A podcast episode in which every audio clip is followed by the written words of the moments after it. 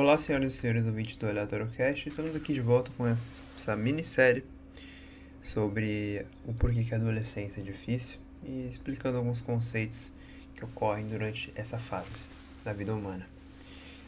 Hoje a gente vai falar sobre sexualidade. Então, caso você goste do vídeo, caso você ache interessante ou útil, caso quiser compartilhar para alguém que está passando por dificuldades ou não entende muito bem o que está acontecendo, sinta-se à vontade de compartilhar esse vídeo e caso você goste no final, no final, não precisa ser agora, no final, deixe seu like, comentário, enfim, ajuda o canal a crescer, porque, cara, conteúdo com conhecimento no YouTube, como vocês já devem saber, é muito difícil de crescer.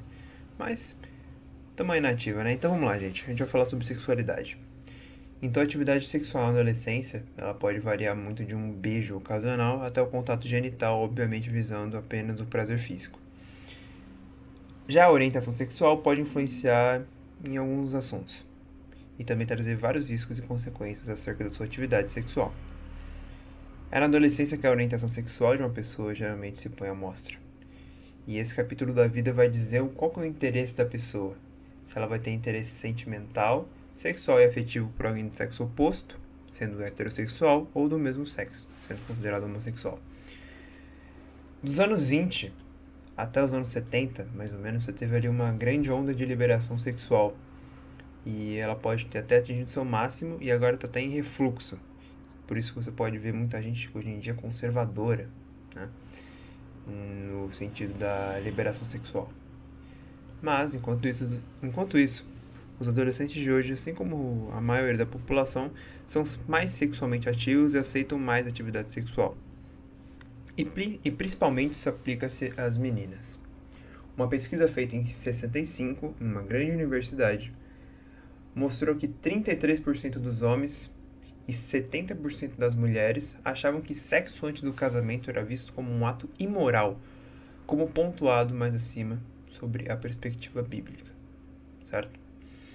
Mais tarde, no ano de 85, apenas 16% dos homens e 17% das mulheres continuaram com essa opinião.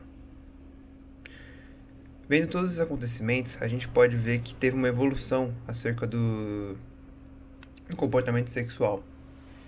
Isso é interessante se reparar, porque as ideias acerca dos assuntos é, parece estão sendo desconstruídas. Isso não quer dizer que não existam pessoas com valores formados acerca da ideia de se ter relações sexuais antes do casamento. Mas você tem essas ideias sendo desconstruídas aos poucos. O começo da atividade sexual pode trazer muitos riscos, muitos riscos ao, ao adolescente, como DSTs, obviamente. E, bom, na questão da gravidez, qualquer descuido pode gerar um, um perigo, já que na maioria dos casos os adolescentes não possuem nenhuma estabilidade psicológica e financeira, principalmente, a ponto de, cons de conseguir sustentar uma esposa, filhos e filhas, nem mesmo a si próprio. Né? E agora a gente vai comentar para finalizar um pouquinho aqui sobre a mídia e o quão poderosa ela é.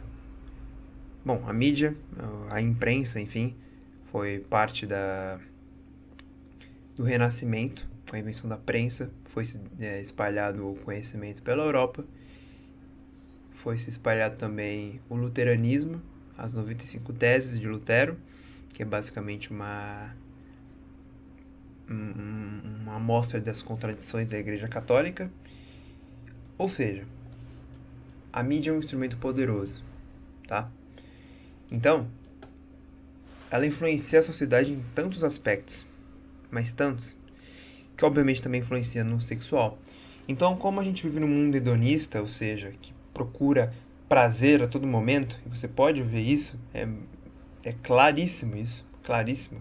Você consumir é, o consumismo, praticamente isso, consumismo, é, a forma de das propagandas, tudo isso. E obviamente isso mexe na vida sexual dos adolescentes de forma negativa. E apresenta uma visão bem distorcida da atividade sexual, eximindo-a como uma diversão, uma excitação para o perigo, uma rebeldia, mas não mostra os riscos da relação sexual desprotegida. Falando mais sobre novelas, que, que a maioria assiste, se a gente for parar para analisar, a maioria tem piadas sugestivas ao sexo. E na maioria das vezes em horário nobre. E bom, como eu já disse, a mídia influencia a sociedade. Por mais que talvez você não seja influenciado por novelinhas, você é influenciado por youtubers. Então fique atento, tá?